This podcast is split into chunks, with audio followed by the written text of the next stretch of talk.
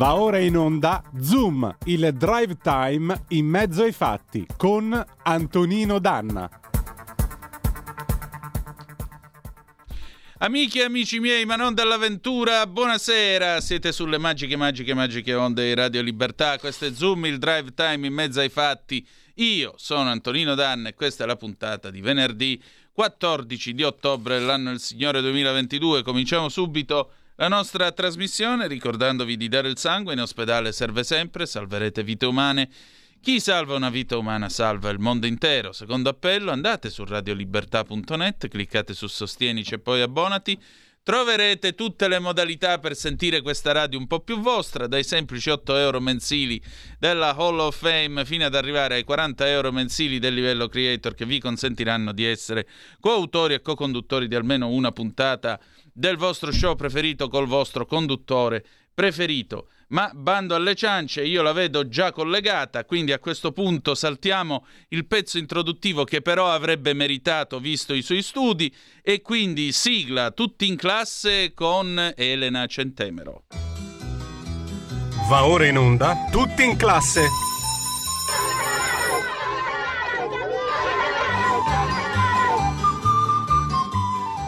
Eccoci qua. Allora, eh, prima di cominciare, io quando Lorenzo Viviani è passato a fare chilometro zero, ho detto: Ma ormai nessuno si occuperà più delle mie cravatte, non si interesserà più.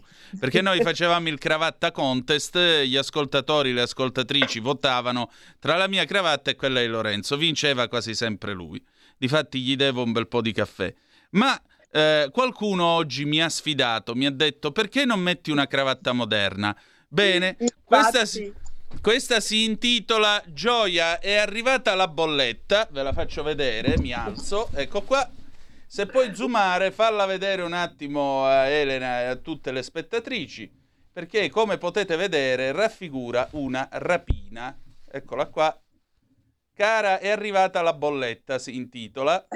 Fondo di magazzino degli anni Ottanta, perché negli anni Ottanta si facevano queste, queste cravatte, si chiamavano cravatte colloquiali.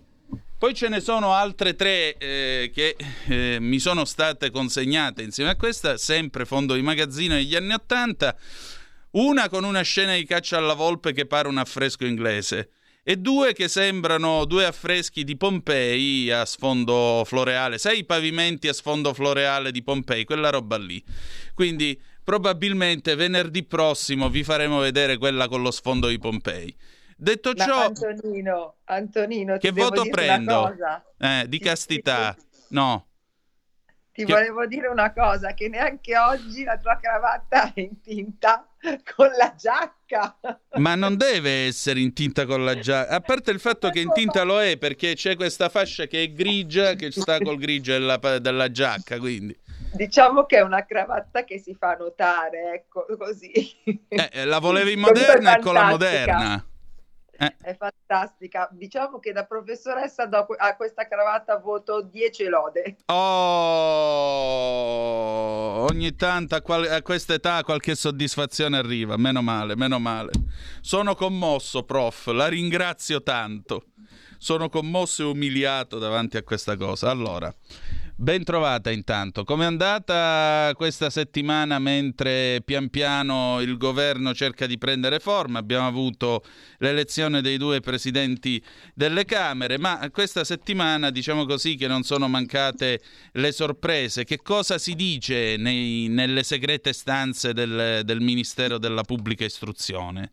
Allora, innanzitutto Mm. siamo tutti appassionati del Toto Ministri, per Ecco. cui eh, diciamo che al Ministero dell'Istruzione, che non abbiamo ancora capito se c'è il Ministero dell'Istruzione e il Ministero dell'Università sono separati o sono- verranno riunificati, perché a giorni alterni si alterna la senatrice Bernini ora all'uno, ora all'altro, e quindi non capiamo se è lo stesso ministero o se, se il, diciamo, questo Toto Ministri sulla senatrice Bernini eh, è effettivamente relativo a uno dei due ministri. Poi ne- ce ne sono delle più disparate, insomma, eh, siamo passati da, mh, eh, da Ricolfi, dal professor Ricolfi appunto alla Bernini piuttosto che al senatore Pittoni, eh, piuttosto che all'assessore regionale Donazzanna, all'assessore Cavo, all'onorevole Paola Frazzinetti, insomma, chi più ne ha più ne metta. Io so, scommetto che il nome non è nessuno di questi.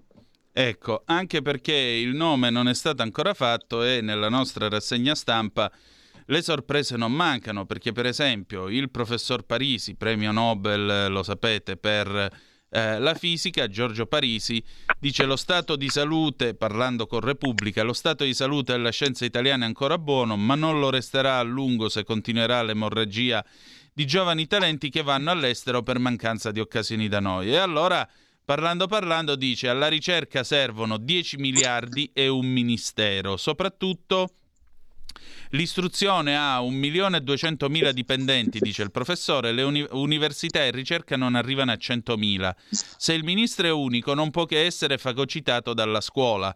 In passato ho visto ministri volenterosi ed esperti che finivano per occuparsi di università e ricerca un giorno alla settimana. E questo è un bel dito nella piaga, o mi sbaglio?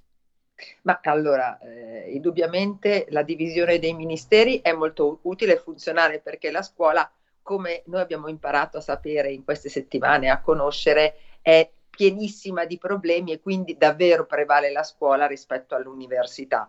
Se i due ministeri invece dovessero essere riuniti, io credo che la ricerca non debba stare insieme all'istruzione, cioè il Ministero dell'Istruzione e università, mentre la ricerca debba essere trasferita allo sviluppo economico, cioè con questa funzione.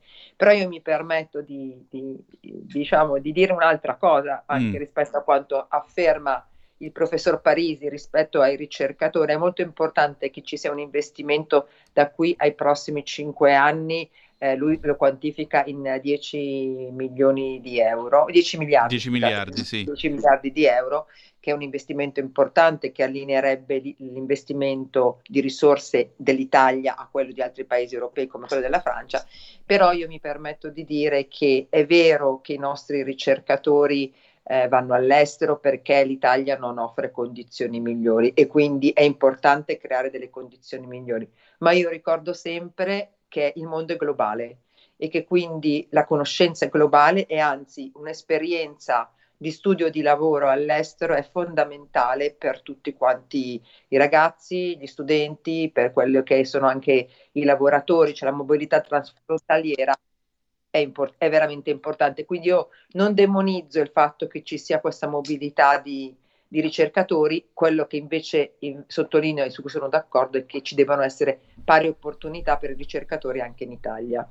Ecco, e proprio su questo tema, intanto io mi voglio congratulare con l'ITIS genovese, l'Istituto Galilei per la precisione, Galileo Galilei, che ha vinto il premio 2022 tecnicamente che dal 2014 viene assegnato da Adecco per mettere in contatto i giovani provenienti da istituti superiori di estrazione tecnica col mondo delle aziende. Pensate che hanno sbaragliato 60 scuole in gara su tutta Italia, hanno realizzato una mano bionica, per cui un guanto, una mano robot, scusate, un guanto di comando rileva la posizione di ogni singola articolazione, scrive Italia Oggi. Però in realtà ora ci avviciniamo un po' dalle tue parti perché il cittadino di Monza racconta Asso Lombarda mancano tecnici specializzati, l'associazione industriali sostiene un indirizzo scolastico ad hoc e quindi a pagina 44 ecco la scuola per il lavoro sicuro, liceo tecnologico dal 2024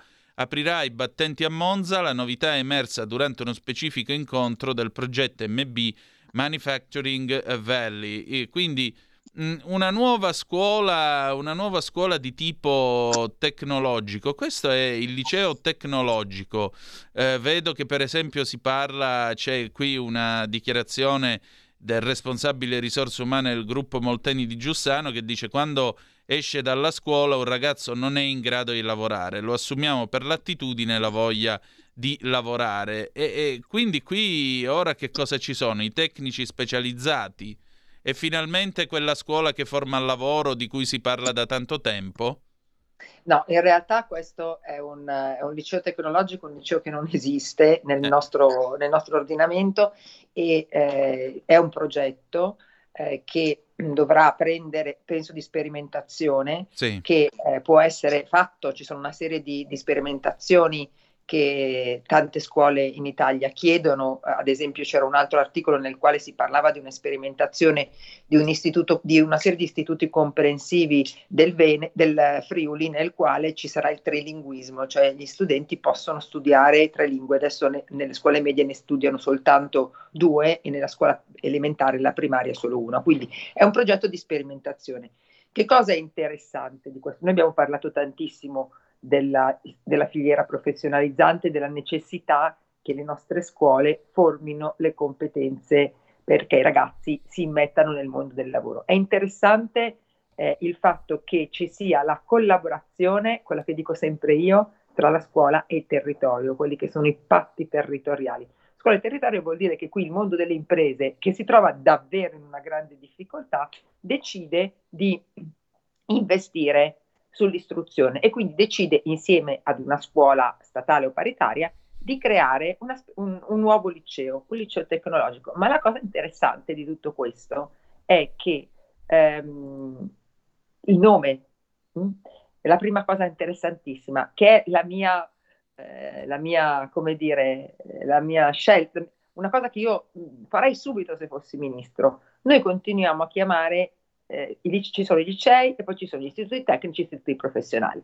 In Francia, per esempio, sono tutti licei, sono i licei, poi c'è il liceo tecnologico e il liceo professionale. Allora, chiamiamoli tutti licei, hm? sì. perché e diamo però una cara- li chiamiamo tutti licei, così le famiglie sono contente che mandano i figli ai licei, perché è una questione anche di, di nome, no?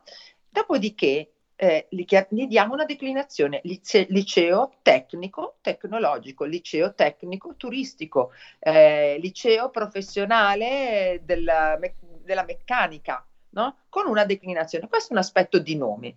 La seconda cosa importante è che l'investimento che viene fatto qui è, viene fatto anche sui laboratori e viene eh, spiegato, la cosa che mi ha colpito molto di questo articolo, che, che dovremmo tutti sapere, che le aziende, le imprese oggi non sono più quelle di vent'anni fa, di trent'anni fa, eh, di, di dieci anni fa, sono come se fossero delle sale operatorie, sono delle aziende straordinarie, con dei macchinari straordinari, quindi fare il tecnico specializzato, l'operaio specializzato in queste imprese, oltre a dare una retribuzione molto maggiore nel tempo rispetto a quella di un insegnante, eh, è un lavoro straordinario perché è un lavoro che, con cui i ragazzi, lo, lo ripeto sempre, lavorano con macchinari eh, di meccanica, meccatronica, eccetera, che costano una, anche milioni di euro e che richiedono davvero una uh, specializzazione, una competenza e una, una, un aggiornamento costante. Cioè, è cambiato il mondo, l'operaio, il tecnico specializzato non è più quello che era una volta e quindi sarebbe molto bello che anche i genitori potessero vedere queste, queste esperienze perché capirebbero che forse i ragazzi non devono fare tutti i licei ma possono tranquillamente fare un istituto tecnico, quello come lo chiamo io, liceo tecnico, liceo professionale. Sì, anche perché alla fine Mm, diciamo così, da un lato chiamarli tutti licei sarebbe anche per certi versi una sorta di operazione marketing in fondo un po' come hanno fatto le ferrovie che ora hanno solo freccia rossa, non c'è più freccia argento, freccia bianca, solo freccia rossa. Ma ah, così almeno uno dice sto pigliando il freccia rossa e avrebbe senso in un certo senso unificare tutto e dire dove va tuo figlio al liceo, basta, fine. Ma detto questo però è necessario appunto avere una scuola che prepara all'utilizzo di macchine che costano milioni di euro. Certo, allo stesso tempo è un po' come quando vennero introdotti i computer a scuola negli anni Ottanta, perché eh, noi altri arrivavamo nel 1995 nell'aula eh, di informatica del liceo classico Michele Morelli e trovavamo ancora i vecchi computer con il DOS, il 386, Windows 3.1, mentre già c'era Windows 95, cioè tenere poi aggiornate quelle macchine su cui formare i ragazzi costa un sacco di soldi. Esatto, non è neanche possibile perché eh. queste macchine vengono modificate, cioè diventano um, vecchie nell'arco di pochissimo tempo e quindi da qui è comunque necessario che ci siano dei laboratori eh, territoriali o dei, dei laboratori fatti in rap- insieme alle aziende e da qui è importantissima l'alternanza scuola-lavoro, no? perché permette o la visita eh, di, a laboratori che vengono creati, come nel caso di Monza, da Confindustria eh, di Monza e Brianza, dei laboratori in cui si vedono eh, gli strumenti, le macchine di meccatronica. E quindi come se fu- si facesse un visiting dove i ragazzi vanno, vedono, sperimentano come funzionano. E questo fa parte anche dell'alternanza scuola-lavoro. Noi non possiamo eliminare questo, questa, questa esperienza per i ragazzi, ovviamente fatta in sicurezza, questo è un elemento importantissimo, ma i laboratori non possono essere più questi laboratori, intendo dire tipo quelli di meccatronica che hanno delle macchine estremamente aggiornate, non possono più essere fatti solo esclusivamente nelle scuole, ma devono essere per forza fatti con le aziende. Esatto, anche perché mi ricordo appunto l'esempio dei computer, ci sono generazioni di individui della mia età che sono cresciuti col Turbo Pascal, linguaggio di programmazione del 1971, niente di meno, che girava sotto al DOS. Per cui provate a dirlo a uno di vent'anni adesso, a uno, un adolescente che smanetta con tutte le nuove tecnologie di ora, il DOS con Turbo Pascal, e quello dice: Ma tu da quale preistoria sei uscito? E comincia a parlarti gu, gu, gu, tipo Neanderthal. Ma passando invece adesso a parlare un po' di soldi il fondo premiale. 300 milioni di euro, scrive il foglio. Ve l'hanno anche aumentato, però attenzione, signore e signori, i sindacati hanno detto no, facciamo che questi soldi vanno a eh, ritoccare gli stipendi di tutti i professori. Quindi sia quello bravo che quello che scalda la sedia, 500 euro, una botta di vita una volta tanto, champagne. Ma che senso ha, scusami? Ah, ma io sono d'accordo. Sono molto d'accordo con questa cosa, nel senso che, eh, allora vi spiego perché sono mm. d'accordo, perché sennò sembrerei una folle, no? Eh. Allora, il fondo premiale viene mh, dato eh, appunto in base al, a quelli che sono una serie di un questionario e la rilevazione dell'attività dei docenti. Mm. Eh, è, un fondo, è quello che era il fondo per il merito sostanzialmente. Però che cosa succede? Mm.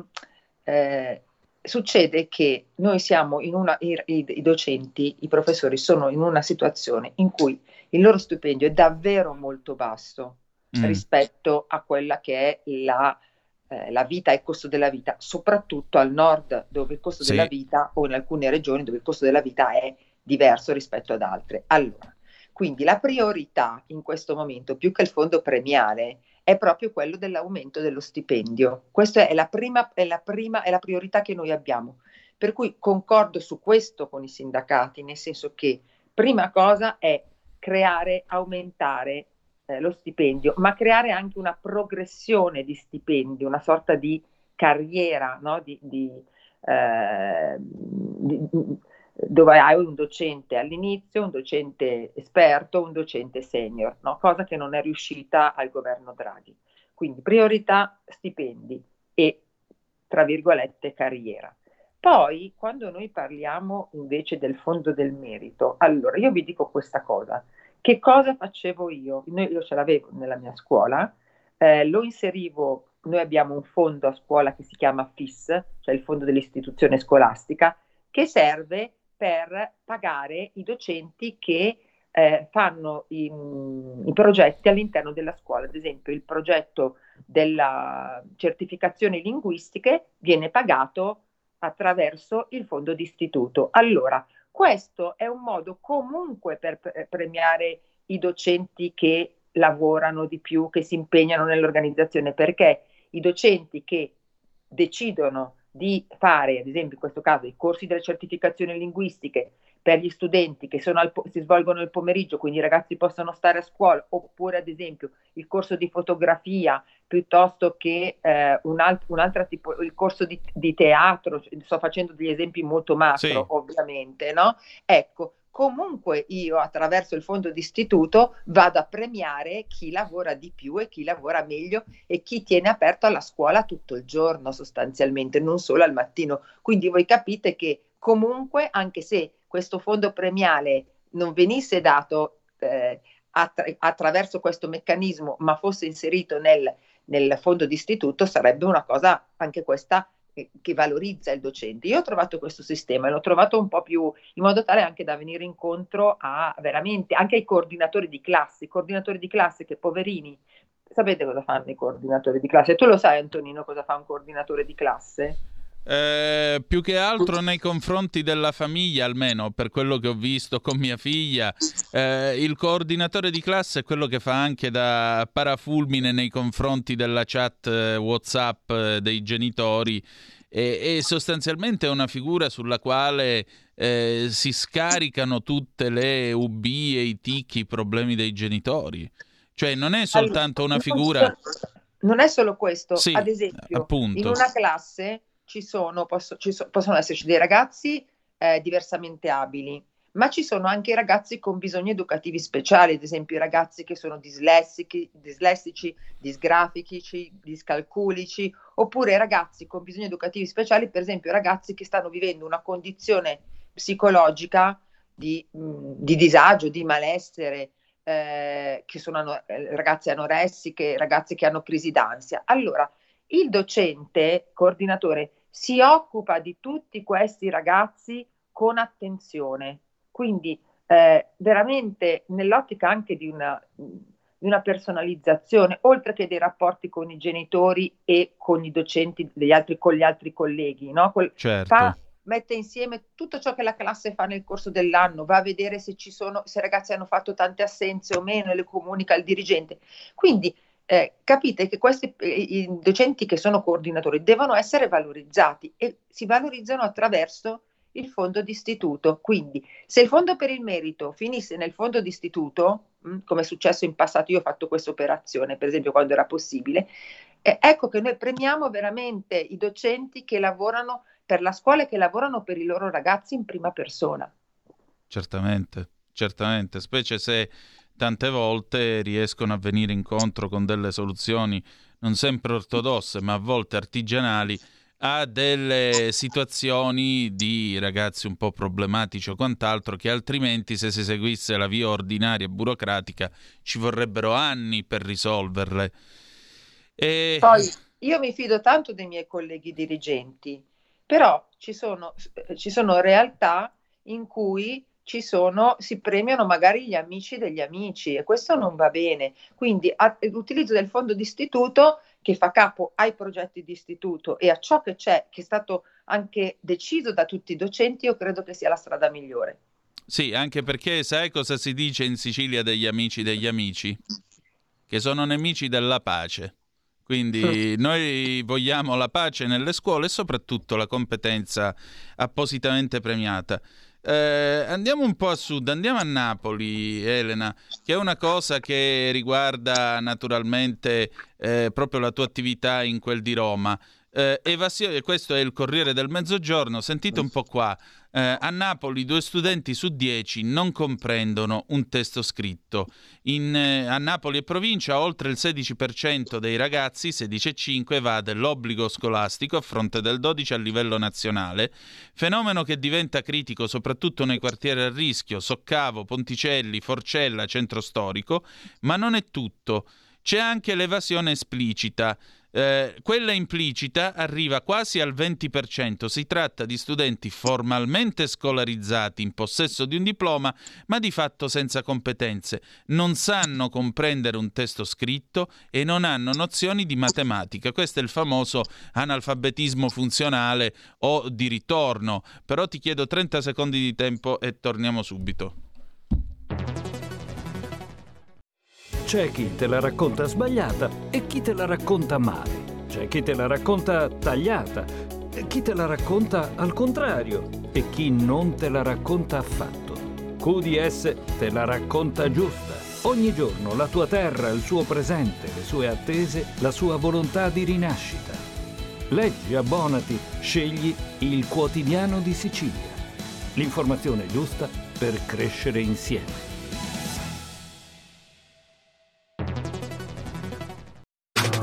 Stai ascoltando Radio Libertà. La tua voce libera, senza filtri né censura. La tua radio. E rieccoci, siete sempre sulle magiche, magiche, magiche onde di Radio Libertà. Questo è sempre Zoom, il drive time in mezzo ai fatti. Eh, Elena Centemere Antonino Danna al microfono con voi. Elena, eh, come ogni venerdì, appunto, con la sua Tutti in classe, la rubrica dedicata al mondo della scuola. A proposito, 0266203529 se volete interloquire, 346. Pensavo, Dimmi. pensavo che avessi cambiato la cravatta durante il, il passaggio di... No, io oggi sono venuto con questa, per cui, per cui l'ho messa apposta, ho, do- ho deciso di reagire alla sfida, io ho risposto alla sfida, ne ho 245, doveva avere anche questa. Eh, quindi, che vi ricordiamo si intitola non è, non è un'offesa alla mia co-conduttrice, in realtà si chiama, si intitola Gioia è arrivata la bolletta della luce. Eccola qua, una rapina. Per cui A proposito di bollette Eh. della luce, poi ti lascio dare i numeri di Sì. telefono. Poi vorrei parlare della quanto ti è arrivata di bolletta della luce a scuola? Ma no, eh, la paga la provincia, Ah, infatti ecco. vorrei parlare, eh, esatto, eh, questo è il punto vero. Le scuole, e le superiori, sono di competenza delle province che non hanno soldi dopo la riforma del Rio, quindi le paga il riscaldamento, e la luce, le- il telefono, tutto lo paga la provincia, mentre per le scuole e gli istituti comprensivi, quindi le- la primaria e le scuole medie, il comune. Ah, ho capito, buono a sapersi. Beh, ti sei risparmiato uno svenimento, dai. Eh, vi ricordo 346 642 7756 se invece volete dire la vostra attraverso le zappe, ma c'è una nostra ascoltatrice per Elena. Pronto chi è là? Sì, buonasera a tutti e due, Lisetta. Ben trovata Lisetta. Ciao Lisetta. Una- Buonasera, eh, professoressa. Dunque, in Corea del Sud a scuola insegnano ai ragazzi a curare le persone anziane. Ecco, dovremmo farlo tutti, è un'ottima idea secondo me e presto può diventare necessaria anche negli altri paesi come l'Italia. Tutto qua. Vi saluto e buon fine settimana a tutti e due. Grazie Lisetta. Beh, potrebbe rientrare nell'educazione civica, che dici?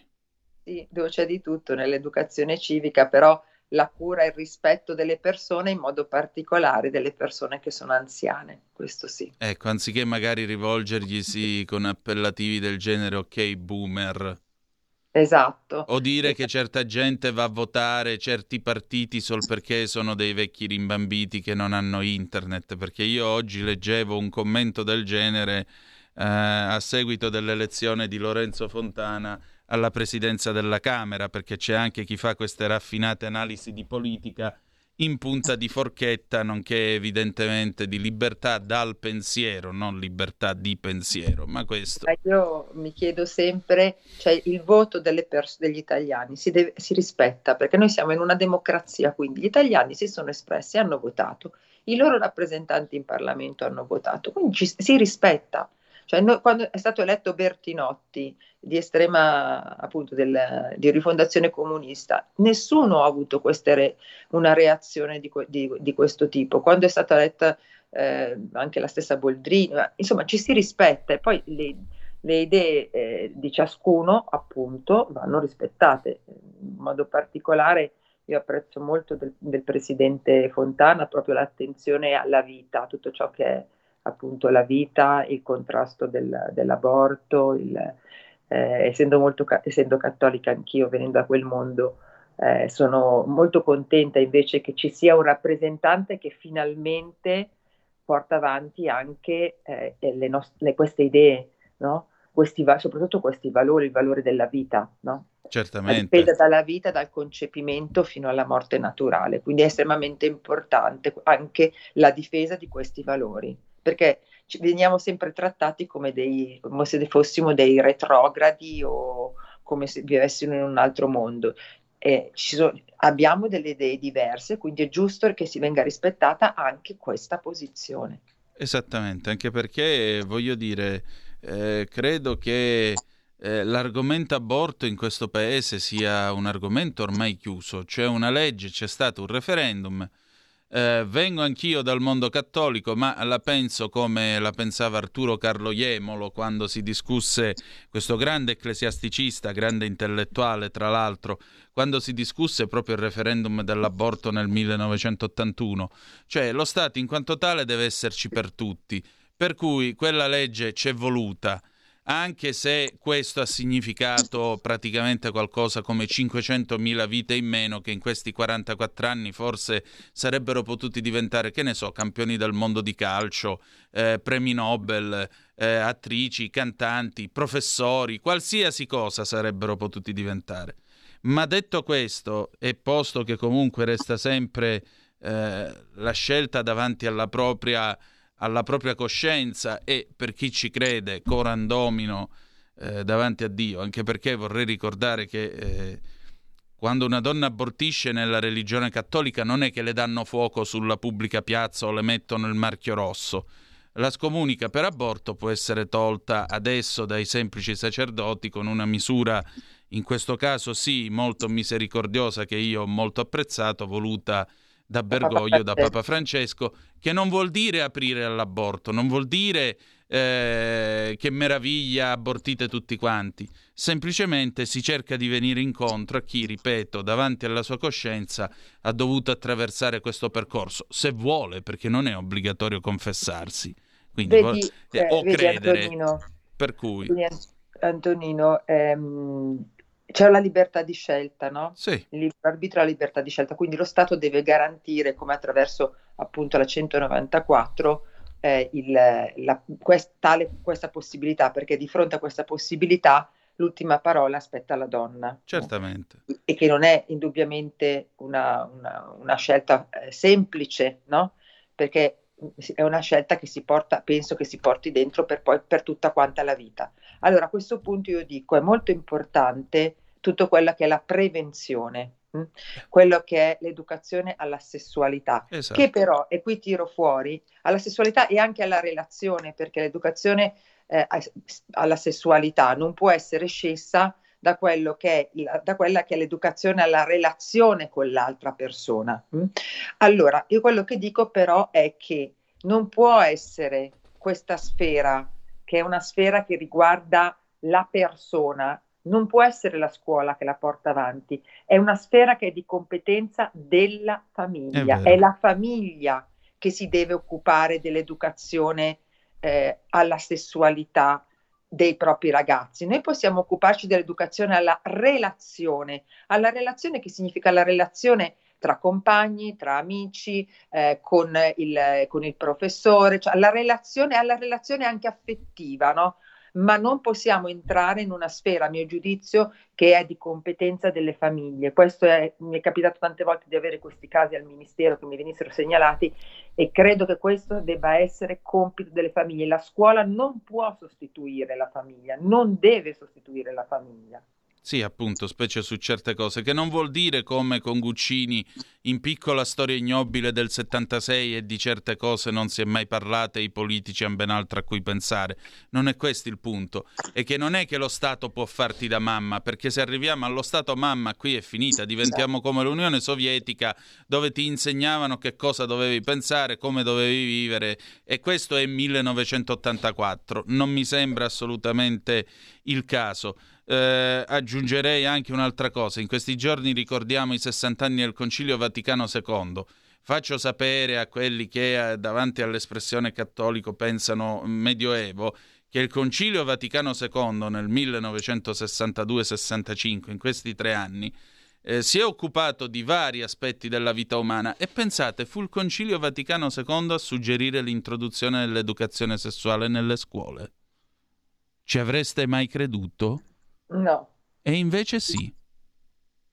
Nella Gaudium et Spes, se non mi sbaglio, c'è proprio una parte in cui si parla anche dell'istruzione, si parla anche della, dell'educazione sessuale a scuola.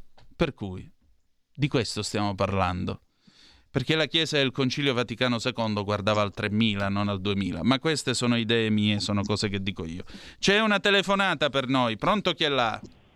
Pronto, buonasera Torino, buonasera signora Elena, sono Sergio da Bolzano. Carissimo. Ciao, Ciao Sergio. Eh, ciao, eh, volevo fare se posso una considerazione Prego. sulla elezione del Presidente della Camera Lorenzo Fontana. Mm. Ecco, e io volevo fare questa considerazione.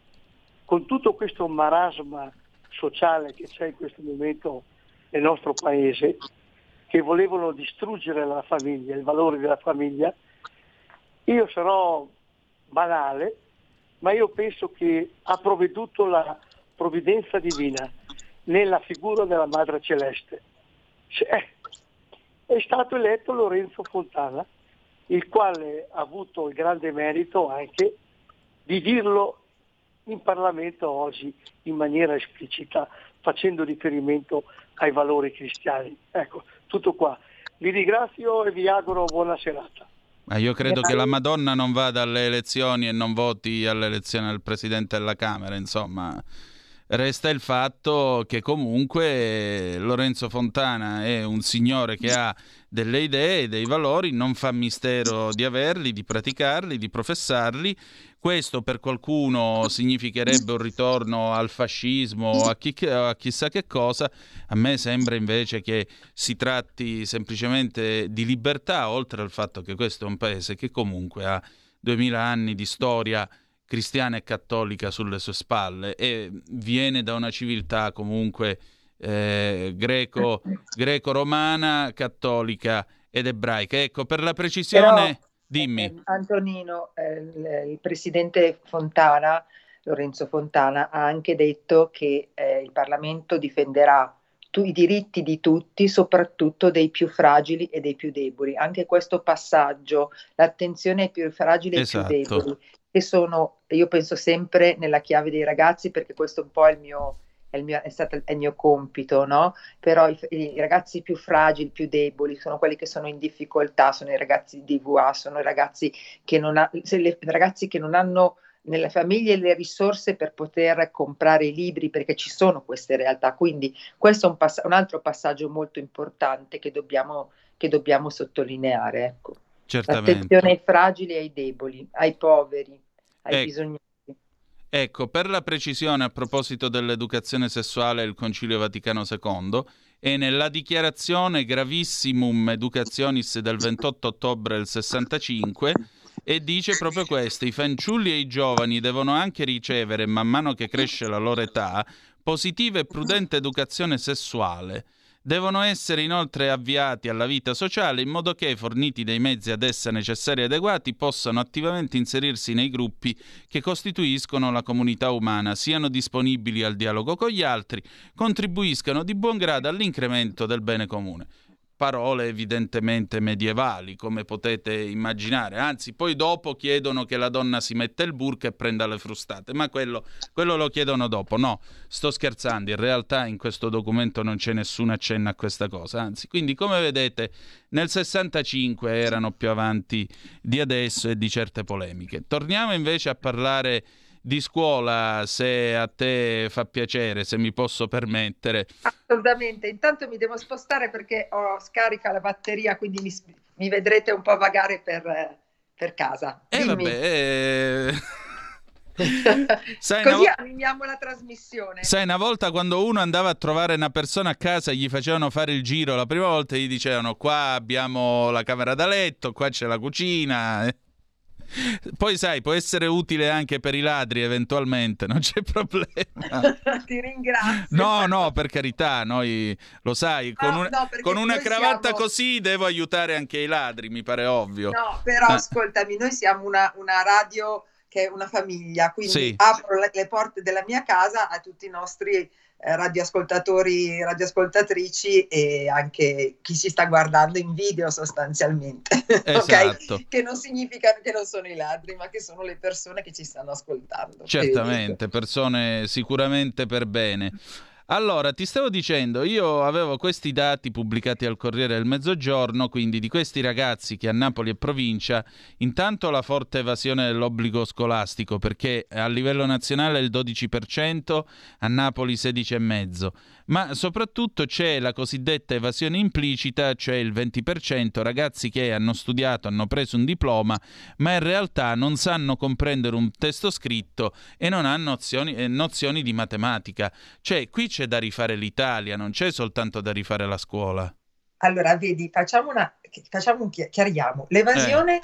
sono i ragazzi che in obbligo scolastico non vanno a scuola, le okay. famiglie non, le man- non li mandano a scuola e quindi c'è tutta una procedura che i dirigenti scolastici mettono in atto segnalandolo ai servizi sociali che poi si, si occupano di, di, questi ragazzi. No? e quindi l'evasione è un fenomeno mm, abbastanza mm, più Sì. diffuso al sud che al nord. E poi c'è la dispersione. La dispersione scolastica vuol dire ragazzi che non terminano il percorso di studi, cioè che, non, che si disperdono a un certo punto, vanno a scuola, ma poi abbandonano, abbandonano per tante ragioni, no? Eh, perché non sono seguiti, perché hanno sbagliato la scuola, non vengono accompagnati nel passaggio. E, e poi eh, appunto questi sono e poi ci sono i divari territoriali, cioè la differenza tra centro e periferie, io aggiungo sempre questo perché tutti se lo dimenticano, tra centro e periferie e tra nord e sud, centro, sud, anche nelle stesse città di Napoli c'è una differenza appunto tra, tra centro e, per, e, e, periferia, questo è un elemento importante da tenere presente. Allora, e, e, poi cosa vediamo? Ma questo non lo vediamo da oggi, ce lo dicono già i dati invalsi, abbiamo fatto una lunga discussione al, già nel, diciamo, dopo il, le prove invalsi di maggio, in cui abbiamo visto che i ragazzi hanno diminuito il loro apprendimento, cioè le loro conoscenze nelle, in, in, italiano, in matematica e in inglese, che sono le tre prove invalsi, no? Certo. E quindi c'è un analfabetismo di ritorno. Siamo, siamo tornati, come se fossimo, stiamo avviando il Medioevo di nuovo, no? Un nuovo Medioevo, no? Perché questo? eh, uno va bene, c'è stata la pandemia, ma la pandemia ha semplicemente aumentato qualcosa che esisteva già prima. Io me lo spiego in questo modo molto semplice eh, e quindi a, attirandomi tutte le critiche dei pedagogisti. Noi abbiamo inserito nelle scuole tutta una serie di teorie per cui noi facciamo, ad esempio, gli istituti professionali fanno le unità di apprendimento con moduli interdisciplinari. Cioè, mm. una cosa che tu dici, ma cos'è sta roba? Eh, appunto. Eh, allora, cos'è questa cosa? I docenti pensano delle unità didattiche in cui inseriscono vari, varie materie, varie discipline. Non so, diciamo, il tempo, per esempio, può essere. E devono inserire tutto, eh, le più discipline possibili. Allora, possiamo tornare alla scuola delle conoscenze? Perché continuiamo a parlare di competenze, ma le competenze non, non, non, esistono senza le conoscenze. Bisogna tornare, come diceva la mia preside, a leggere, scrivere, far di conto e parlare inglese, le cose fondamentali. Anche perché i ragazzi che noi abbiamo, mm.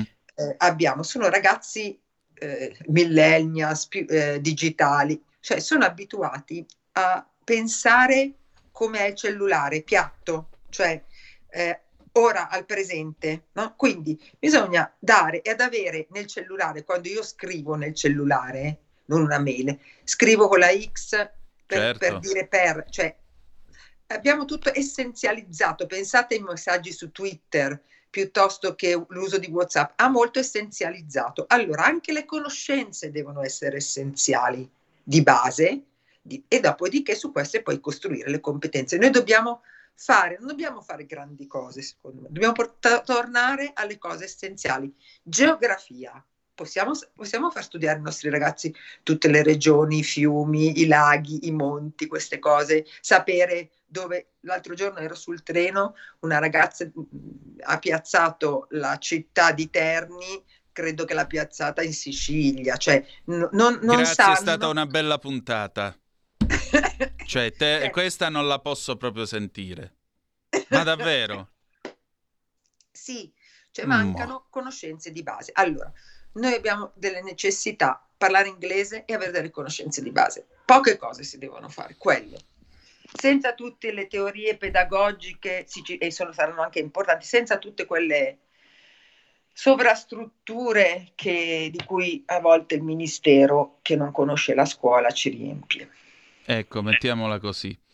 Eh, Elena, noi ci avviamo alla conclusione di questo spazio con eh, due notizie che, vabbè, una abbastanza ironica, questa signora che aveva fatto domanda nell'85 per essere assunta come bidella e ci sono arrivati adesso, 37 anni dopo, meglio tardi che mai. Ma le scuole sono divise intanto sull'idea dei cellulari in classe. Che cosa dobbiamo fare? Sti cellulari li dobbiamo tenere nell'armadietto, se c'è l'armadietto all'americana, li dobbiamo tenere spenti, li dobbiamo requisire e mettere dentro una scatola o in un ripostiglio come al collegio su Rai 2, oppure glieli facciamo tenere silenziati sul tavolino? Ma allora, io credo che sia abbastanza difficile eh, come hanno fatto alcune scuole, tornare indietro, noi, eh, tornare indietro nel senso che durante la pandemia dobbiamo ricordarci che la maggior parte dei nostri ragazzi ha seguito le lezioni sul Certo, telefono. Certo. ok? Quindi noi abbiamo fatto questo, abbiamo sdoganato il, l'uso del telefono. mm?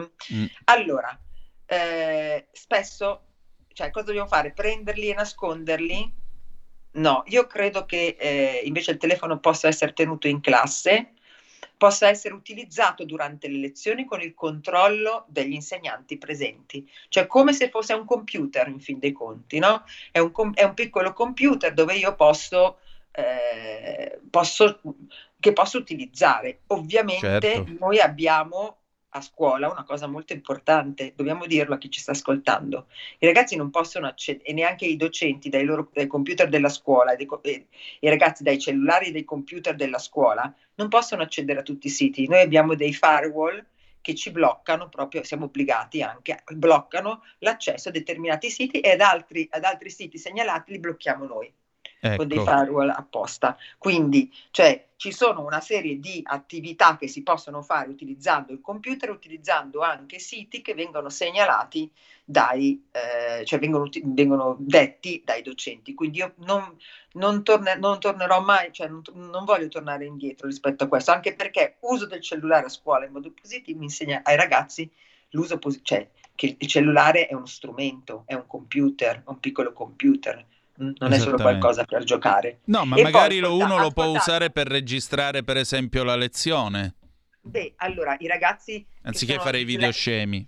i- allora, i ragazzi dislessici possono chiedere di utilizzare eh, po- come strumento compensativo eh, viene utilizzato anche questo. Eh, è vietato la ripresa di immagini a scuola e la registrazione di lezioni. Ah, Questi ragazzi vengono informati, li si sa fin, fin dall'inizio, tranne appunto dei casi autorizzati. E, e poi ascolta un attimo. Allora, io sono eh, sostenitrice di questa cosa, eh, l'abbiamo fatta durante la pandemia. Durante la pandemia il mio orario scolastico era organizzato così, perché avevamo metà della classe a casa e metà a scuola, mm, eh, in uno degli orari che abbiamo avuto. L'ora di 60 minuti era fatta di 45 minuti di lezione mm, sì. e il quarto d'ora, no, in cui, è un quarto d'ora in cui i ragazzi, eh, eh, quelli che erano a casa, si staccavano dal computer per forza perché non potevano stare. E invece chi era a scuola ascoltava la musica, per esempio. No? Quindi perché non pensare anche, ad esempio, di fare dei momenti durante delle, delle lezioni, cioè dei pezzi di lezione in cui si può ascoltare musica, si può vedere un video insieme, cioè dobbiamo cambiare il nostro modo. Io amo la musica nella scuola, ve lo dico. Mette gioia a me e mette gioia a- ai ragazzi. Durante l'intervallo accendia- noi accendevamo la musica nei corridoi. E che cosa gli fate sentire? Ma eh, un po' non- canzoni scelte dalla dirigente. La dirigente cosa No, sceglie? non è vero, non Eh. è vero. Allora, ho chiesto, che poi non, non mi è arrivato, ai rappresentanti di classe, quando li ho incontrati, di darmi un elenco di canzoni, ciascuno, da poter far ascoltare. Ovviamente prima li vagliavo io, le sentivo io, Mm. ok? Però anche scelti da loro. Ecco, anche perché non oso immaginare certi testi trap eh, No, audio infatti. diffusi. Eh, ecco, Però è, un- è una, è una cosa bella questa, perché condividere la musica è molto importante nella, nella crescita dei ragazzi.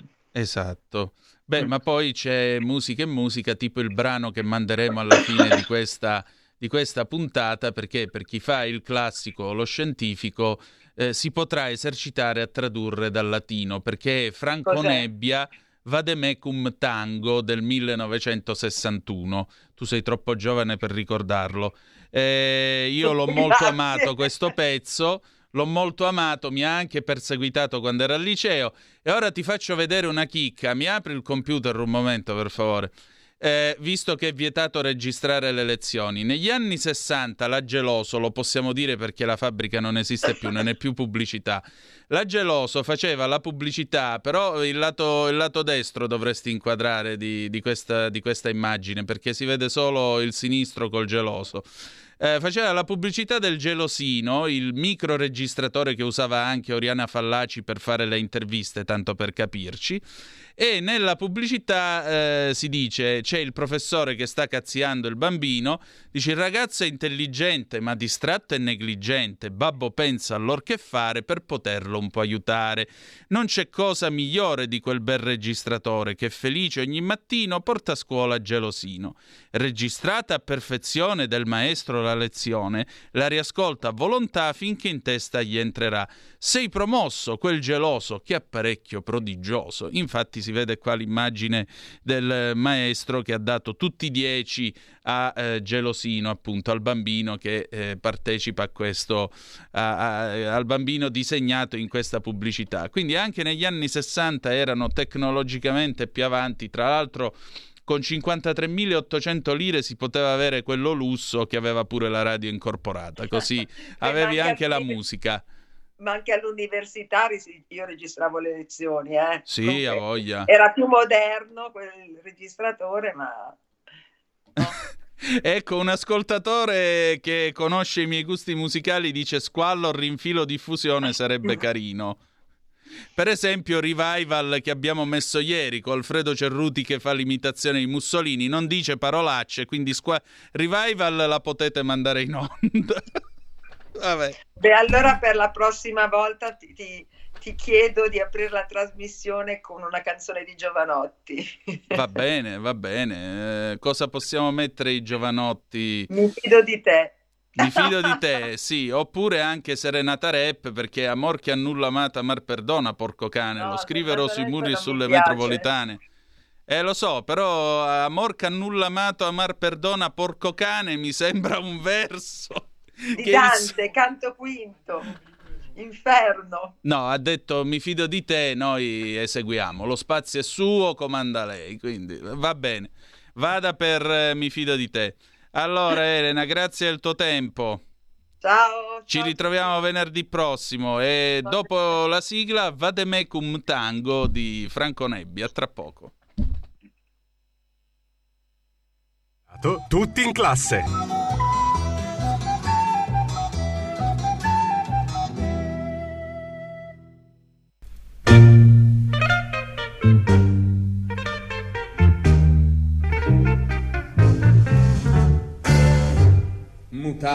mutatis mutandis absit in iuria verbis temporibus illis ob tortocollo tango.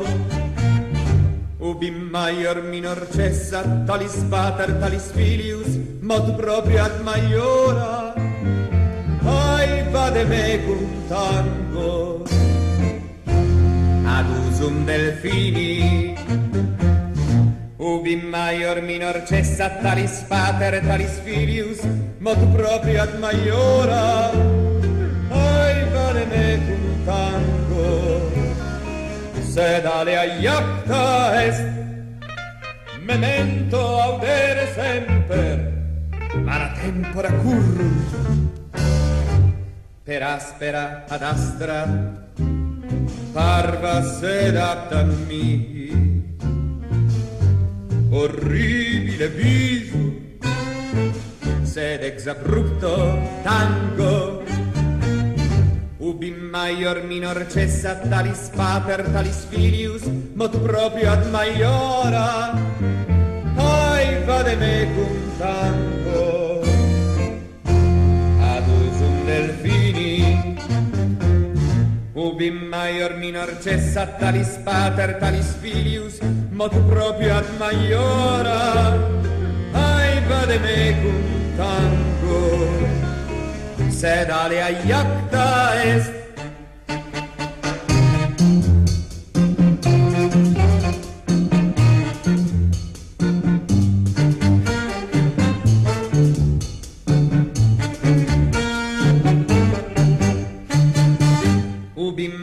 minor cessa talis pater talis filius mot proprio ad maiora. Ai vade mecum tango ad usum delfini. Ubi maior minor cessa talis pater talis filius Mot proprio ad maiora. Ai vade mecum campo Sed alea iacta est Ipso fatto magna pars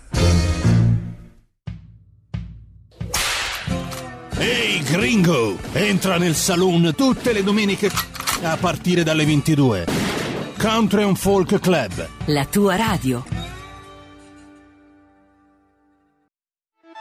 Stai ascoltando Radio Libertà, la tua voce libera, senza filtri né censure, la tua radio.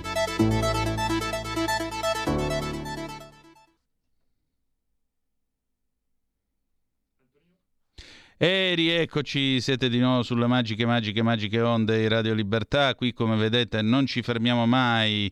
Uh, questo è sempre Zoom, il drive time in mezzo ai fatti. Adesso apriamo un altro episodio, un altro capitolo. Mm, sapete che in questi giorni c'è stata questa, è in corso, insomma, si sta cercando di capire come sia crollato il ponte di Kerch che collega la Crimea alla Russia, ponte che Vladimir Putin ha tenuto gelosamente a inaugurare nel 2018. Beh, questo ponte è saltato per aria, poi in realtà è stato riparato, ora più o meno ha ripreso a funzionare. Se non che eh, si sono diffuse varie teorie su questo crollo. Perché? Perché c'è chi dice che il ponte sia caduto perché in realtà è stato un attentato delle, dei servizi segreti ucraini o delle forze ucraine. Qualcuno dice no, è stato un siluro lanciato da qualche sommergibile. Eh, qualcun altro ancora dice eh, beh sì, però il camion eh, che è esploso sul, sul ponte in realtà l'hanno mandato i russi insomma, le teorie abbondano. Tra le varie opzioni, io vi dico che, eh, e questa sembra essere tra l'altro una realtà plausibile, sono state, tra le varie ipotesi che sono state avanzate, c'è anche quella di un attentato in realtà mascherato all'interno della guerra. Perché?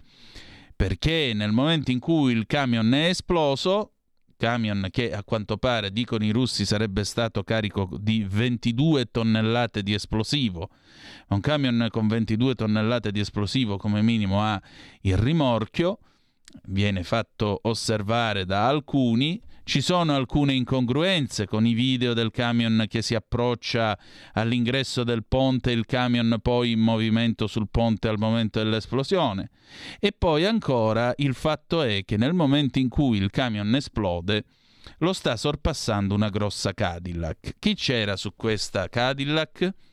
C'era il giudice Sergei Maslov, che un, era un giudice molto famoso in Russia per la sua incorruttibilità, il quale aveva svolto una serie di indagini su Gazprom, che significa andare a toccare eh, probabilmente l'entourage putiniano più delicato e più sensibile, e sulla figlia eh, del comandante ceceno Kadyrov, che vi ricordo ha mandato i suoi figli di 16, 15 e 14 anni in prima linea in Ucraina. Allora c'è un gruppo indipendente di giornalisti, in quel della Russia, che ha eh, elaborato l'ipotesi che questa sia una specie di strage di capaci in salsa goulash, perché in realtà le bombe non sarebbero state a bordo del camion, ma a bordo della Cadillac che è saltata per aria col giudice, anche perché il giudice per ora non è riapparso in giro e i russi non hanno fatto il nome del magistrato tra le vittime, che comunque era a bordo di quella Cadillac saltata per aria insieme al camion.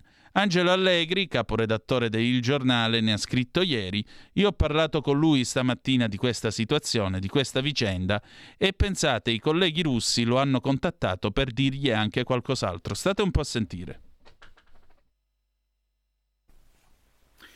Questa sera a Zoom torna un, eh, un amico, oltre che eh, naturalmente un collega, caporedattore presso il giornale, Angelo Allegri. Il nostro Angelo ha scritto un articolo ieri su Il Giornale nel all'interno del quale lui ha presentato una possibile eh, ipotesi alternativa sull'attentato al ponte di Kerch, eh, ponte che come sapete è crollato, gli ucraini si sono vantati prima di aver compiuto questa azione, poi è venuto fuori eh, che no, non, non, c'entravano loro, i russi nel frattempo hanno arrestato della gente, però si sono scatenate alcune valutazioni e quindi ci sono ipotesi alternative sulla, sul crollo di questo ponte e sul perché di questa esplosione.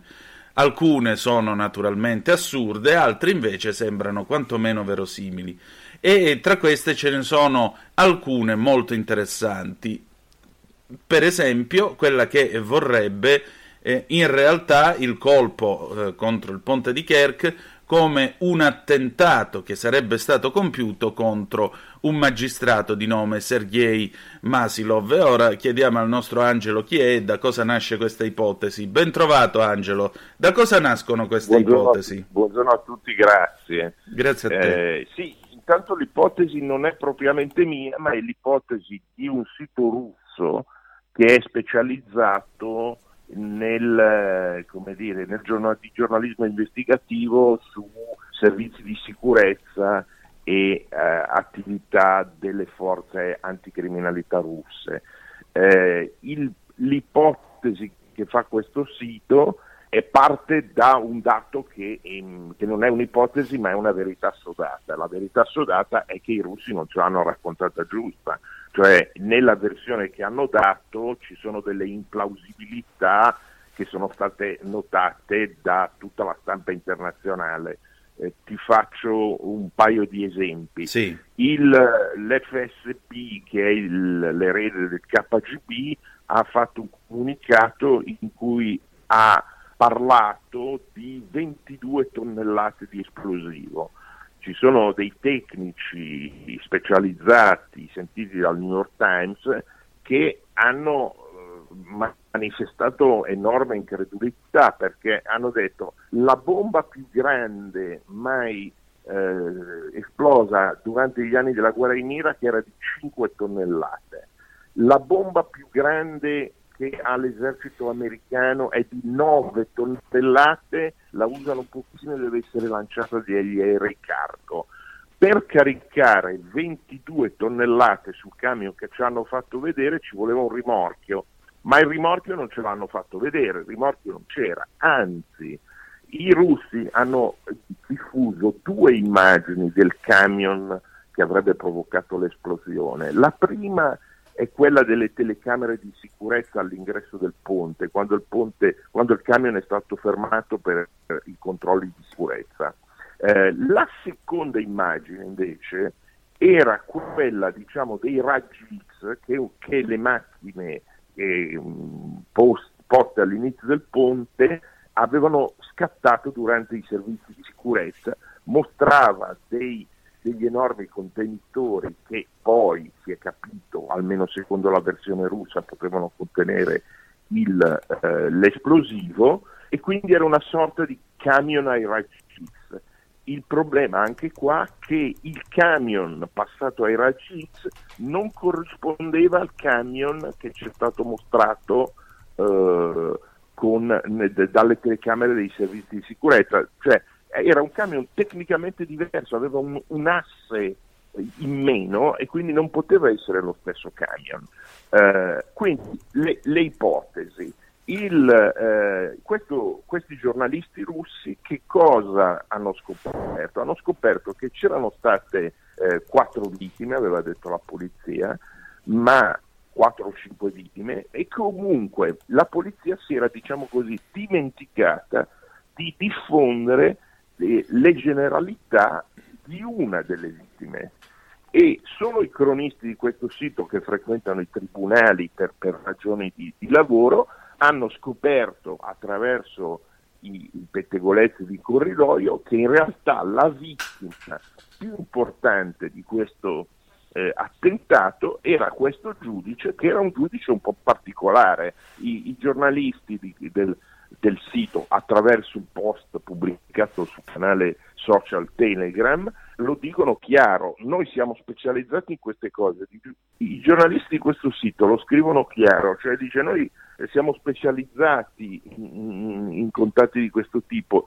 i giudici russi non, non, godono certo buona fama, ma questo era un magistrato diverso dagli altri, era davvero un incorruttibile che aveva avuto a che fare con Gazprom e con elementi dell'entourage eh, di Putin. L'ultimo processo che si era trovato davanti era un processo eh, delicato perché riguardava la figlia di Kadyrov, sì. il luogotenente ceceno di Putin, che era stata accusata dalla Condenast, gruppo editoriale internazionale, di non aver pagato dei debiti.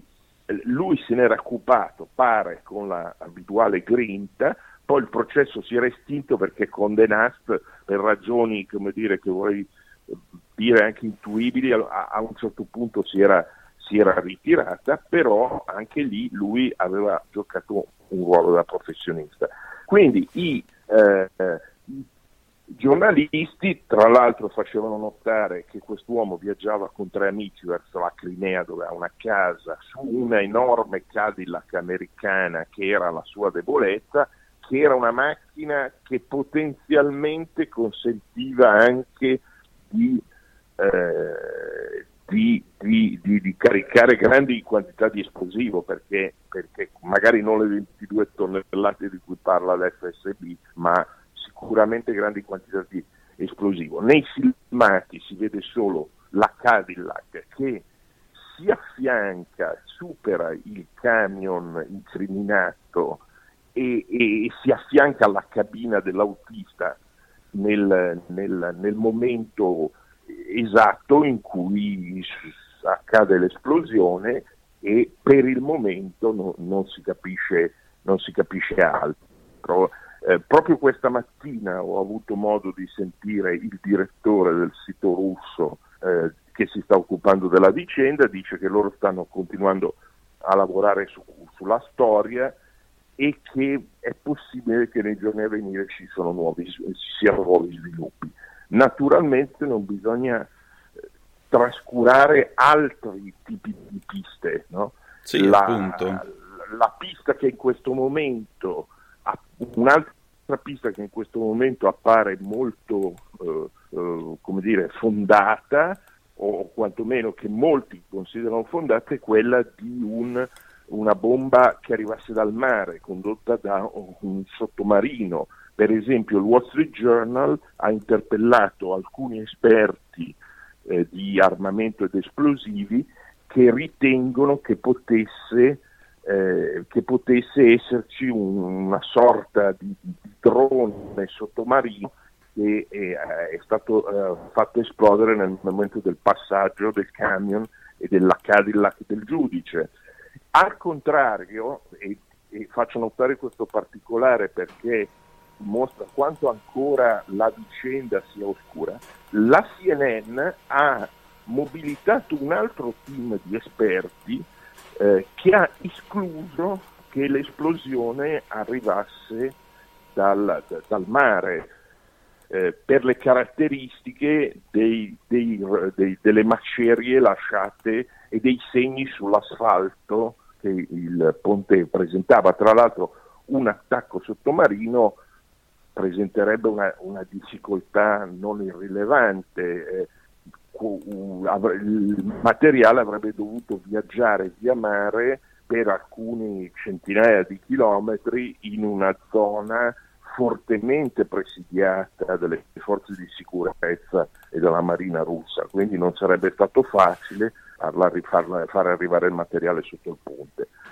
Diciamo che il giallo rimane tale e nei prossimi giorni forse si capirà qualcosa di più o forse no, non si capirà perché la Russia è il paese dei misteri, nel senso certo. che è il paese della, della, de, della, corruzione e dei sistemi di sicurezza eh, che, dire, che per mestiere non dicono la verità, cioè ancora non sappiamo per esempio chi ha ucciso Boris Nemtsov, che era il principale oppositore di Putin intorno alla metà degli anni 10. Boris Nem- Nemtsov è un caso interessantissimo perché è stato ucciso praticamente sotto le mura del Cremlino da un attentatore che poi ufficialmente si è rivelato essere un, un ceceno eh, che è stato anche condannato, ma si, si ignorano i motivi eh, esatti del gesto. E tra l'altro,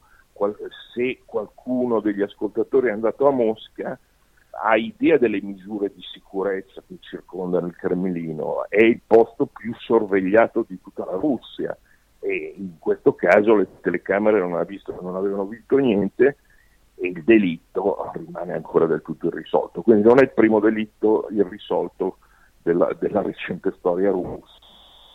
Ecco, ma eh, a questo punto anche l'ipotesi eh, del magistrato coinvolto in questa specie di eh, strage di capaci al goulash eh, made in Russia, sì. ecco, mettiamo così, eh, questo eventuale attentato mi sembra che sia molto simile nella spiegazione a quella che è stata data dell'attentato contro la figlia di Dugin, perché nel giro di 48 ore i russi avevano già la storia, la foto dell'individua, della tizia mandata dagli ucraini a compiere l'attentato, eh, le foto in ingresso e in uscita dalla dogana, la macchina, quella... e uno dice scusa tanto.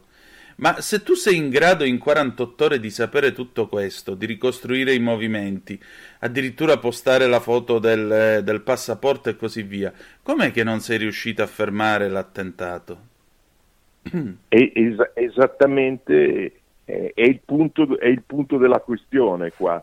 Eh, la, la, spiegazione è, eh, po- posso citare due elementi. Primo è che eh, dire, la logica con cui si muovono certi organismi burocratici in Russia è una logica eh, come dire, de, che, è lontana dalla nostra, cioè il, il, il, l'FSB per esempio a cui era affidata la, la sicurezza della, della, zona è in un momento di difficoltà eh, tremendo perché come sappiamo tutti quel ponte era il gioiello di, di Putin e il fatto che loro non siano riusciti a, a, a proteggerlo è per loro un, un, un, problema grande.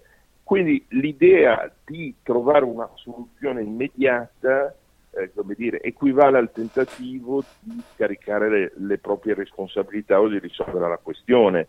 E lo, non dimentichiamoci, e questo è il secondo elemento, che loro non parlano a noi e probabilmente non parlano nemmeno a Putin, ma loro parlano alla propaganda, eh, devono, devo, devono, devono, tener conto del, di, di, una delle forze su cui si regge il paese, che è quello della, della propaganda di Stato, che è eh, terribile e ai nostri occhi ridicola, ma che eh, agli occhi delle decine di milioni di persone che vivono nelle lande più, più lontane della Russia è la verità rivelata. Cioè, sappiamo che, che, che la, Russia, eh, la Russia che conosciamo noi non è la Russia su cui il potere di, di Putin si basa.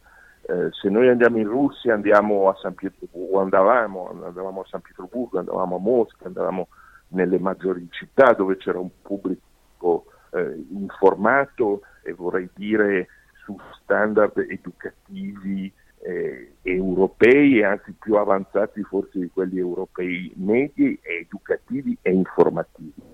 Ma la Russia più profonda è quella dei villaggi eh, della Siberia, delle campagne, eh, della Russia del, del, Caucaso. Ecco, in, a questo pubblico parla, eh, parlano tentativi come quelli che vengono fatti. C'è stato un, un qualcosa di drammatico, una, una rottura dell'ordine voluto dal regime che lo stesso regime non ha potuto nascondere e che è stata l'esplosione al ponte di Kerch.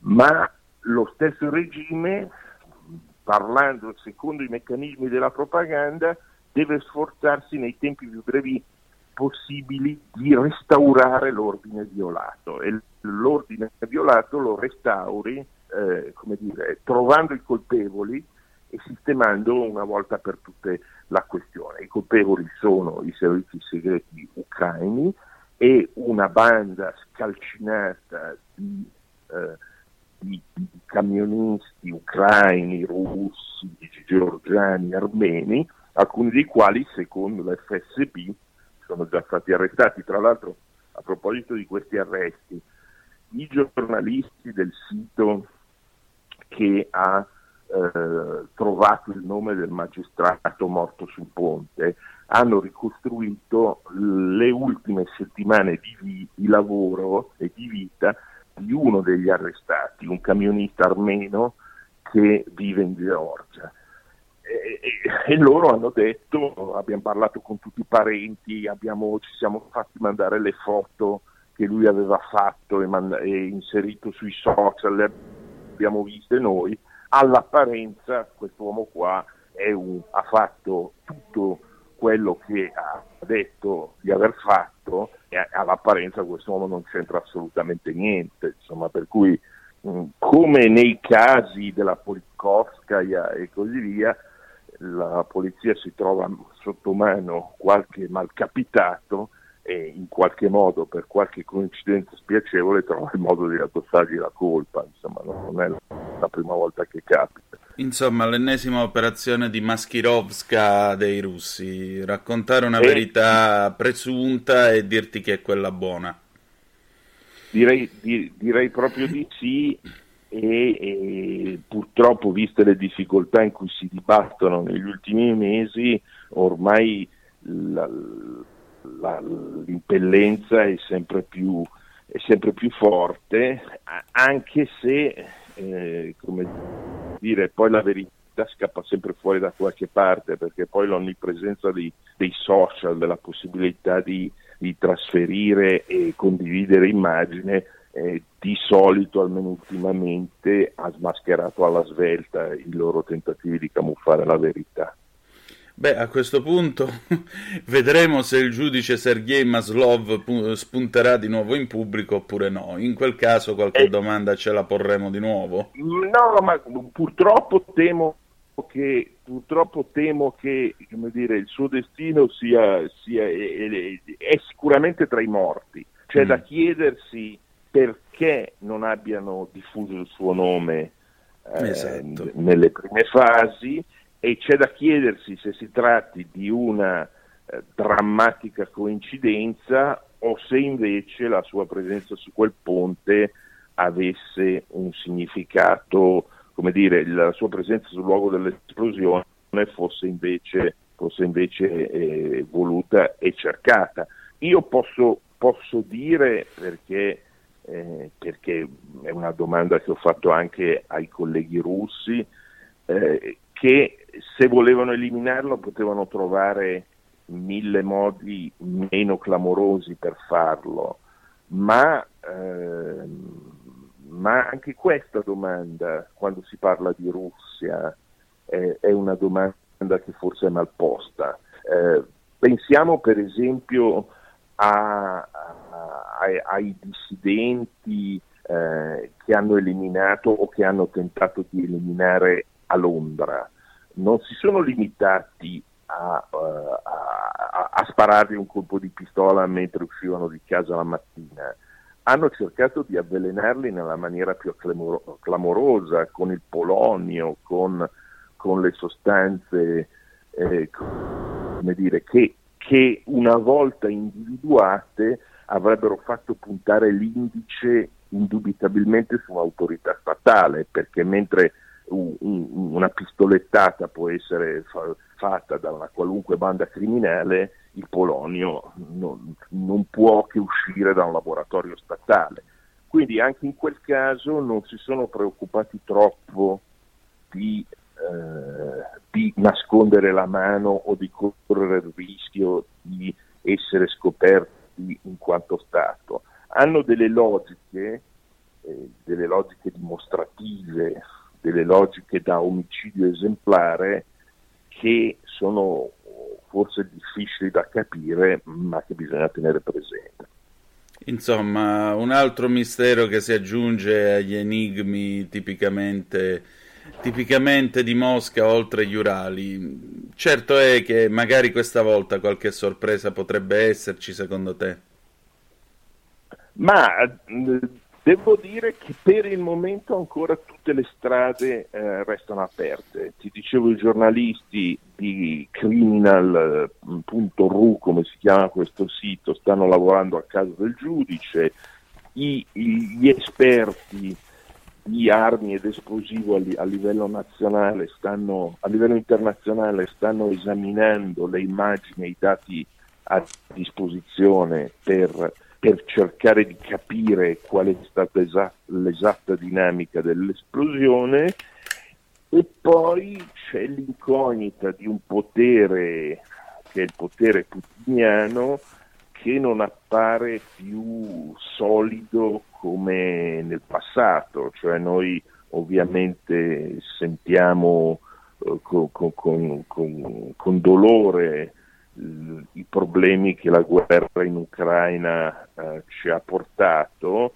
ma nonostante eh, le cifre all'apparenza non siano clamorose, l'intera Russia sta sentendo con, con drammaticità gli eventi della guerra e, e le sanzioni, cioè ormai pare che il numero di giovani fuggiti abbia raggiunto sì, in questi giorni eh, un bilancio semi-conclusivo dava 700.000 eh, fuggitivi, continuano le immagini eh, al confine con la Georgia, non c'è più una famiglia che non sia coinvolta dalla guerra.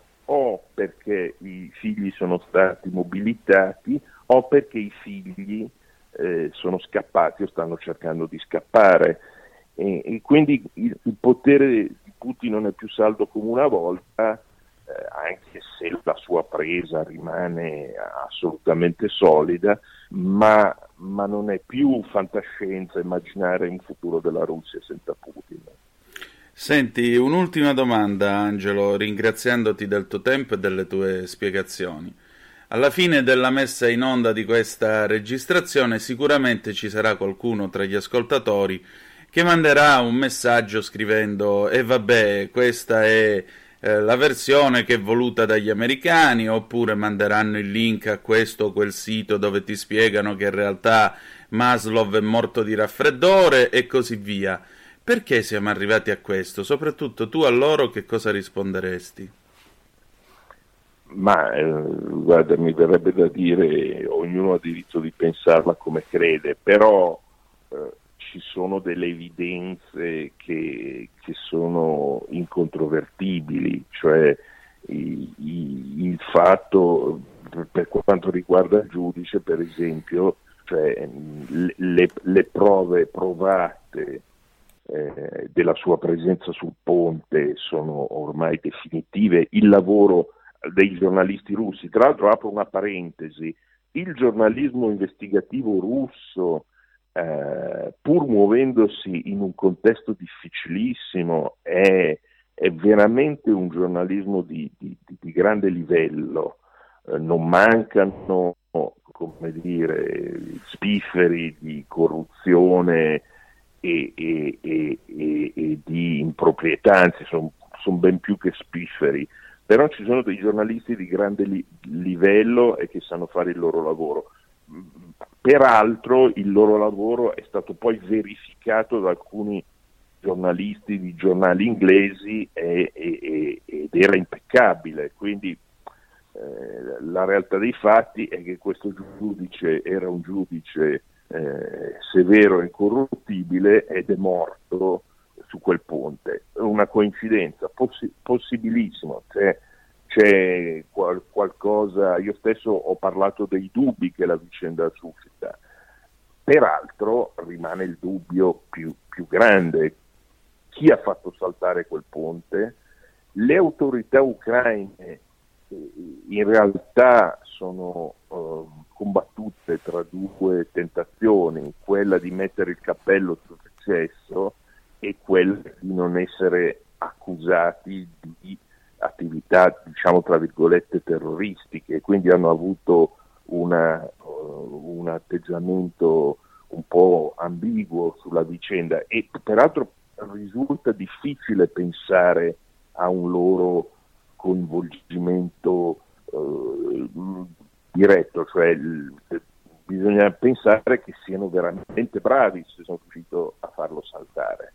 Diciamo che il giallo esiste, eh, nessuno può pretendere di avere per il momento delle verità rive- rivelate, ma non bisogna ne- nemmeno chiudere gli occhi di fronte alla realtà.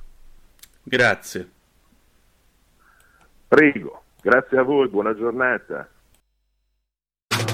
Stai ascoltando Radio Libertà. la tua voce libera, senza filtri né censura. La tua radio.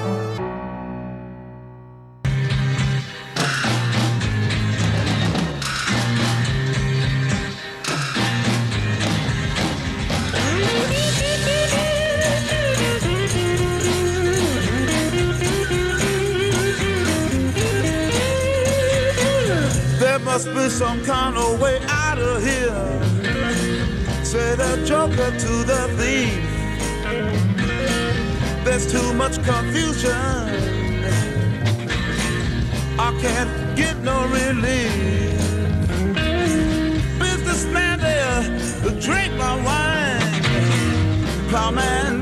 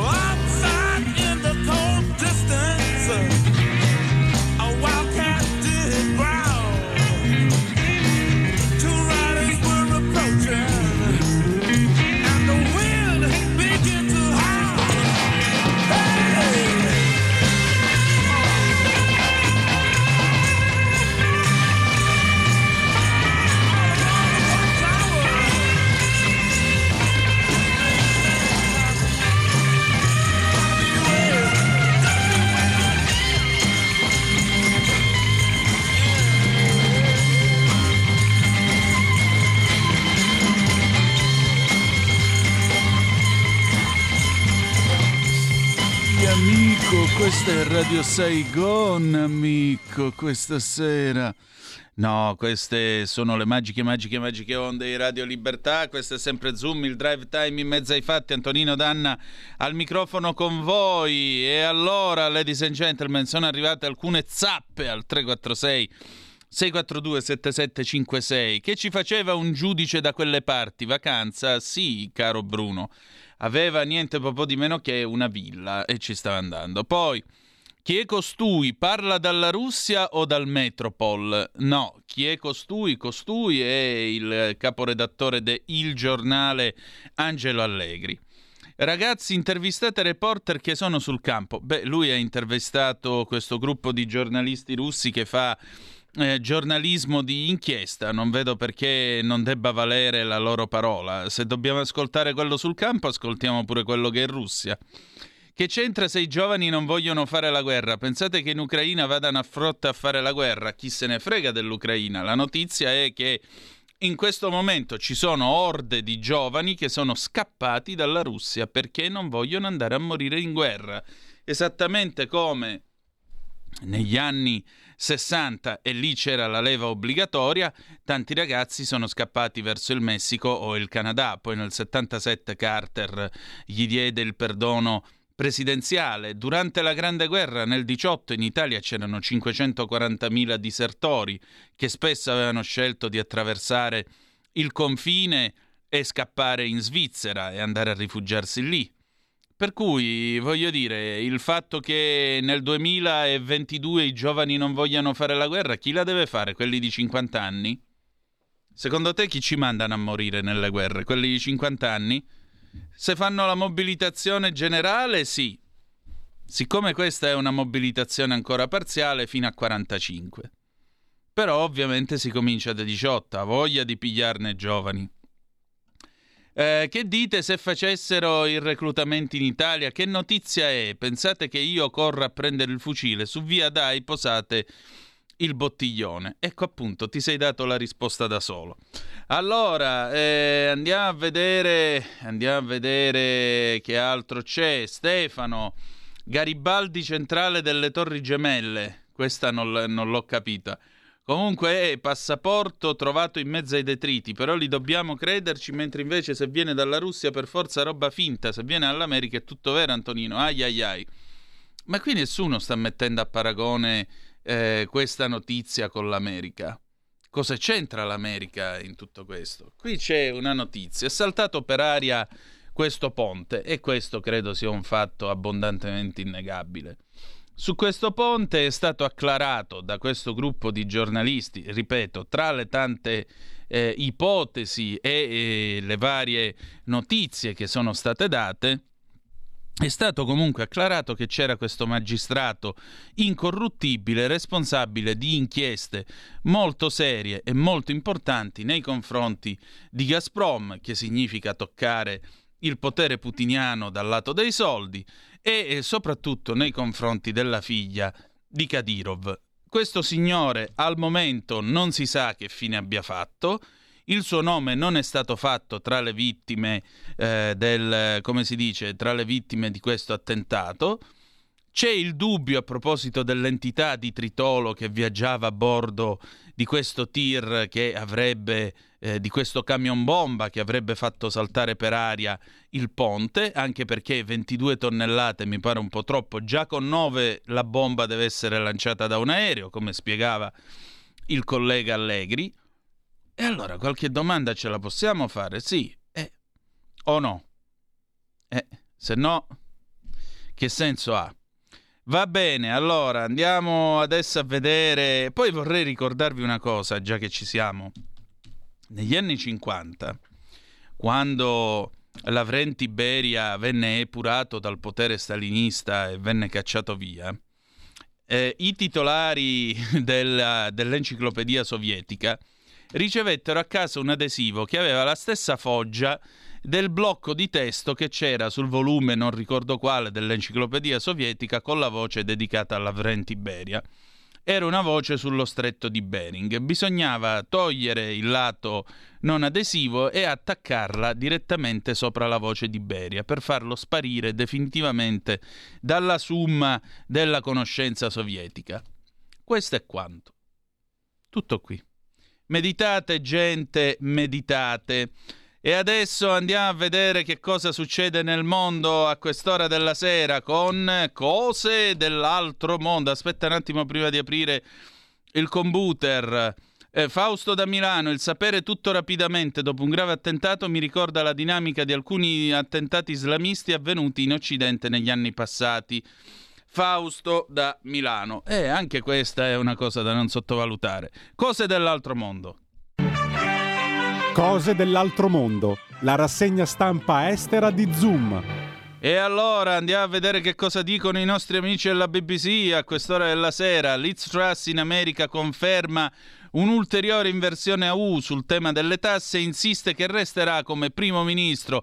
Il re Carlo nel riceverla per l'ennesima volta a palazzo le ha fatto una battutina, le ha detto lei è ancora qui? Punto di domanda. Per dire que- ancora qua stai, vabbè.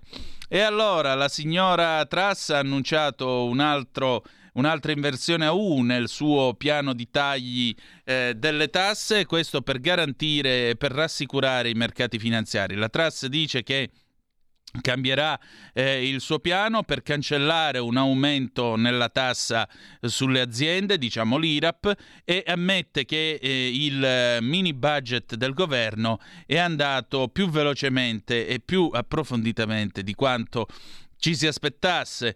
Eh, richiesta della domanda se resterà al suo posto come primo ministro, lei ha risposto che mh, sono determinata a procedere verso quello che ho promesso. La cosa avviene dopo che il primo ministro ha mh, cacciato via il suo cancelliere dello scacchiere, cioè il suo ministro dell'economia, Kvasi Kwarteng, e lo ha eh, rimpiazzato con l'ex ministro della salute e degli esteri Jeremy Hunt.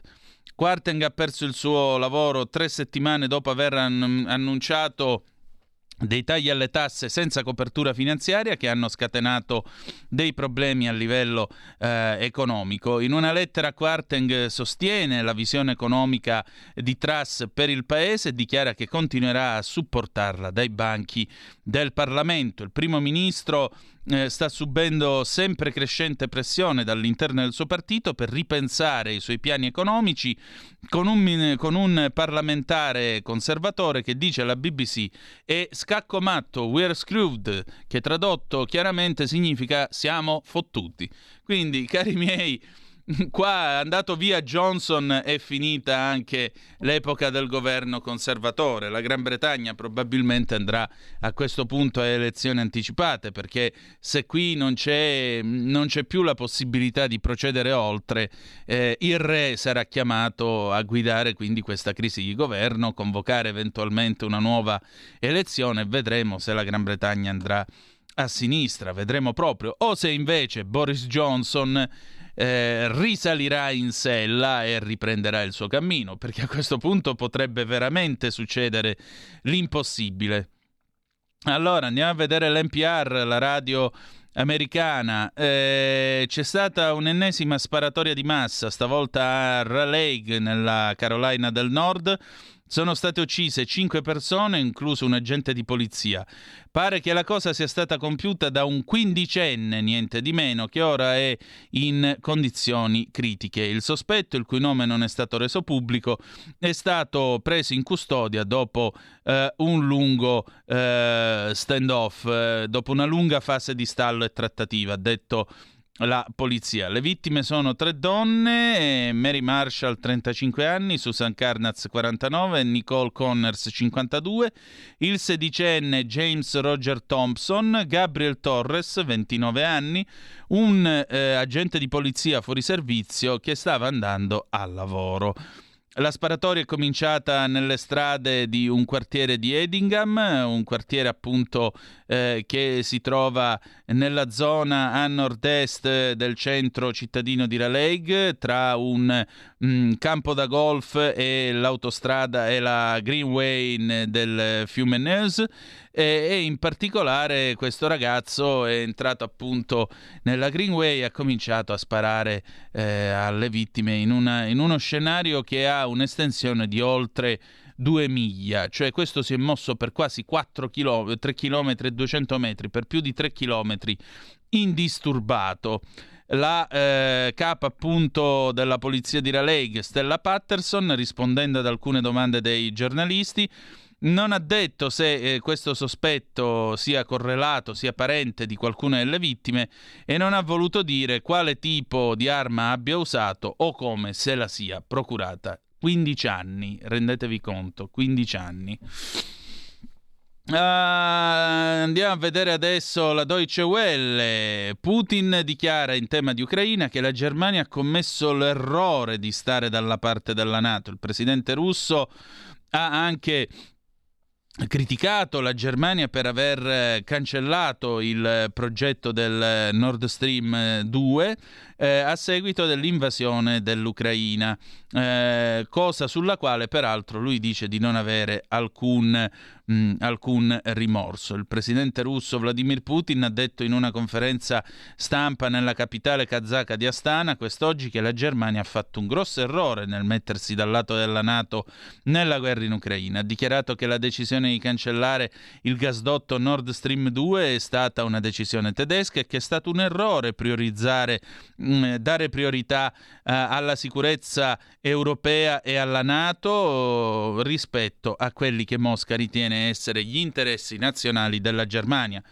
I cittadini tedeschi, le aziende, la loro economia stanno pagando per questo errore perché ha conseguenze economiche negative per l'Eurozona tutta intera e ovviamente anche per la Germania, ha detto Putin riferendosi al Nord Stream 2 ma eh, per contrasto Putin ritiene che la, che la, Russia stia facendo tutto quanto nel giusto modo, stia andando bene nel suo eh, sforzo ormai in fase di stallo di conquistare l'Ucraina, cosa che ha portato la Russia ad essere accusata di eh, frequenti abusi in tema di diritti umani, crimini di guerra, violazione delle leggi di diritto internazionale. Che altro ha detto Putin?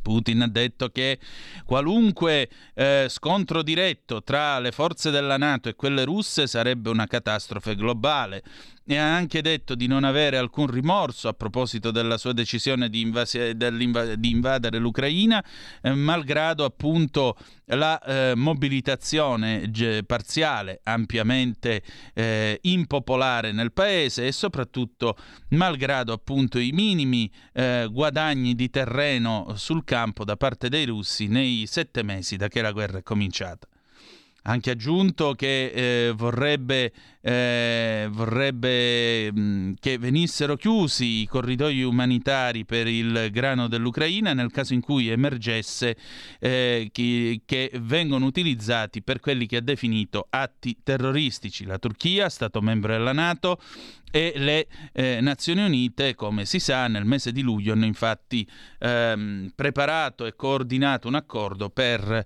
eh, consentire la, il trasporto e la consegna del grano ucraino sui mercati internazionali. All'inizio di questo mese il ponte di Kerch che connette la Russia alla Crimea, che Mosca ha annesso illegalmente nel 2014, è stato colpito da un camion bomba e da allora la Russia ha accusato l'Ucraina di aver organizzato tale attentato. Mentre eh, i funzionari del governo e gli abitanti di Kiev hanno celebrato l'atto di sabotaggio, hanno festeggiato l'atto di sabotaggio e, e le poste ucraine addirittura hanno preparato i francobolli commemorativi, il paese però non ha formalmente dichiarato che le sue forze fossero dietro tale attacco. La Russia ha accusato i servizi segreti dell'Ucraina. Infine, alla conferenza appunto stampa a seguito della CSTO, cioè Organizzazione del Trattato Collettivo di Sicurezza, Putin ha dichiarato che la mobilitazione parziale che egli ha ordinato eh, sarà finita, sarà terminata tra eh, due settimane. Ha anche aggiunto che non ci sono piani futuri al, pro- al momento per ulteriori richiami alle armi, eh, ci sono qualcosa come 16.000 eh, riservisti che si stanno impegnando in attività militari.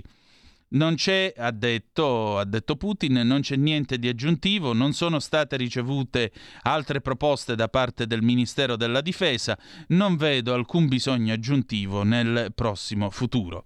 Sebbene Putin abbia detto che l'invasione e la conquista dell'Ucra- dell'Ucraina sarebbe terminata rapidamente, ha ordinato a 300.000 riservisti di essere pronti alla chiamata al combattimento in Ucraina lo scorso mese. Eh, quasi eh, tutti gli uomini in età di andare sotto le armi ha abbandonato, eh, hanno abbandonato il paese per evitare appunto di essere spediti al fronte. La TAS di questa sera, signore e signori, la Russia non vuole e non si augura di distruggere l'Ucraina. Secondo il presidente russo, il bombardamento del ponte di Crimea ancora una volta sottolinea l'importanza di garantire le comunicazioni terrestri con la Crimea. La Russia non si augura di distruggere l'Ucraina come, eh, come Stato. Mm, in particolare, ha detto appunto il presidente Putin, il nostro scopo non è distruggere tutta l'Ucraina e eh, come per loro a un certo punto semplicemente loro sono eh, andati a tagliare la fornitura dell'acqua alla Crimea dove vivono 2,4 milioni di persone. Le nostre truppe hanno avuto bisogno di entrare nell'area e riaprire la fornitura fornitura dell'acqua alla Crimea. Se non si fossero... Se non avessero mh, mm, compiuto questo gesto, probabilmente non ci sarebbero state delle azioni, eh, delle azioni di vendetta, ha dichiarato il capo dello Stato quando gli è stato chiesto se l'Ucraina continuerà a esistere in quanto entità statale. Secondo il presidente russo, il bombardamento del ponte di Crimea ancora una volta sottolinea l'importanza di assicurare le comunicazioni terrestri con la Crimea, quindi si è trattato di un rubinetto chiuso, pensate. Andiamo a vedere Xinhua, i nostri amici cinesi che festeggiano il ventesimo congresso del Partito Comunista Cinese. Evviva, eccoli qua, come sono belli e sorridenti i delegati del Partito Comunista Cinese che stanno arrivando, affluendo dalle varie province dello sterminato impero, ex celeste impero, in quel di Pechino e in particolare appunto eh, la forte leadership del Partito Comunista Cinese è dietro le conquiste del paese, lo dichiarano gli esperti. Beh, gli esperti cosa potrebbero dire? Che sono una manica di incapaci? Ovviamente no. Mm, però bisogna dire che non è tanto sbagliata come affermazione. Una delle ragioni principali del successo della Cina è il partito. Osservatori internazionali dicono che dietro il grande sviluppo domestico della Cina c'è la forte leadership del Partito Comunista Cinese e il governo con successo della grande e popolosa nazione. C'è poi questo servizio che però non vi possiamo far vedere, anche perché tra l'altro poi è pure in inglese, quindi dovremmo perdere un po' di tempo a tradurlo e siamo già alle 19.55. Andiamo col Paese della Sera. Il Paese della Sera, la rassegna stampa italiana di Zoom. E allora Lanza qui tira una brutta aria ragazzi, il cavaliere gli appunti su Meloni, la russa dica che è fake. Berlusconi fotografato ieri durante la seduta del Senato mentre maneggia un foglio con degli appunti in cui si leggono alcune considerazioni sulla leader di Fratelli d'Italia, l'immagine pubblicata da Repubblica.it. Fontana, la grandezza dell'Italia e la sua diversità. Il centrodestra applaude all'elezione del neopresidente alla Camera. Nel suo discorso, grazie a Mattarella e al Papa, il vice segretario della Lega, ex ministro, ha ricevuto 222 voti. Esposto in aula uno striscione antifontana. Letta, l'Italia non merita questo sfregio. Nel PD l'ipotesi di Zan vicepresidente. Il um, timing fino all'incarico. Meloni, avanti così, gli italiani ci chiedono di fare presto, la leader di Fratelli d'Italia i voti delle Camere confermano che vogliamo dare risposte immediate. Ucraina, Putin, non mi pento, ci muoviamo nel modo giusto. Caos politico nel Regno Unito, silurato il ministro del Tesoro, Astro Samantha, partita la navetta Crew Dragon, l'ammaraggio alle 22.50 al largo della Florida. Covid 40.580 nuovi casi, 98 le vittime, tasso al 18,74%. Ultime notizie dell'Agi, Fondo Monetario Internazionale, la lotta all'inflazione avrà un costo doloroso, la direttrice del fondo, Cristalina Georgiev, la politica fiscale non lavori contro quella monetaria, i paesi nei bilanci stiano attenti a compensare le spese con risparmi e maggiori entrate. Allarme di Visco sulla recessione globale, si va verso un nuovo aumento della povertà. Ale corrida, chiudiamo infine con l'ADN Kronos. Ucraina, scu- Putin, scontro Russia-NATO, catastrofe globale. Negoziati diretti con Biden non sono necessari, non vogliamo distruggere l'Ucraina, siamo corretti. La russa, foglietto contro Meloni, Berlusconi dichiari che è fake. E con questo noi chiudiamo. Eh, Salvini dice solo ho sentito Berlusconi si appianerà tutto, quindi speriamo che la cosa rientri. Va bene, chiudiamo qua la nostra rassegna stampa della sera e in particolare eh, eccoci qua Mm, in particolare ci salutiamo con una bella canzone d'amore, Ladies and Gentlemen, eh, sono le Ronettes Be My Baby del 1963. A domani sera, no, domani sera è sabato, che cavolo sto dicendo? No, domattina alle 9.30 con il garage dell'Alfista avremo Giovanni Vaccarella che parlerà del museo dedicato a suo padre, vi racconteremo un po' di cose. Noi ci ritroviamo, se volete, con Zoom lunedì alle 18.05 trattabili su queste magiche, magiche, magiche onde. Grazie per essere stati con noi e ricordate The best is yet to come, il meglio deve ancora venire. Vi ha parlato Antonino Danna. Buonasera. Avete ascoltato Zoom, il drive time in mezzo ai fatti.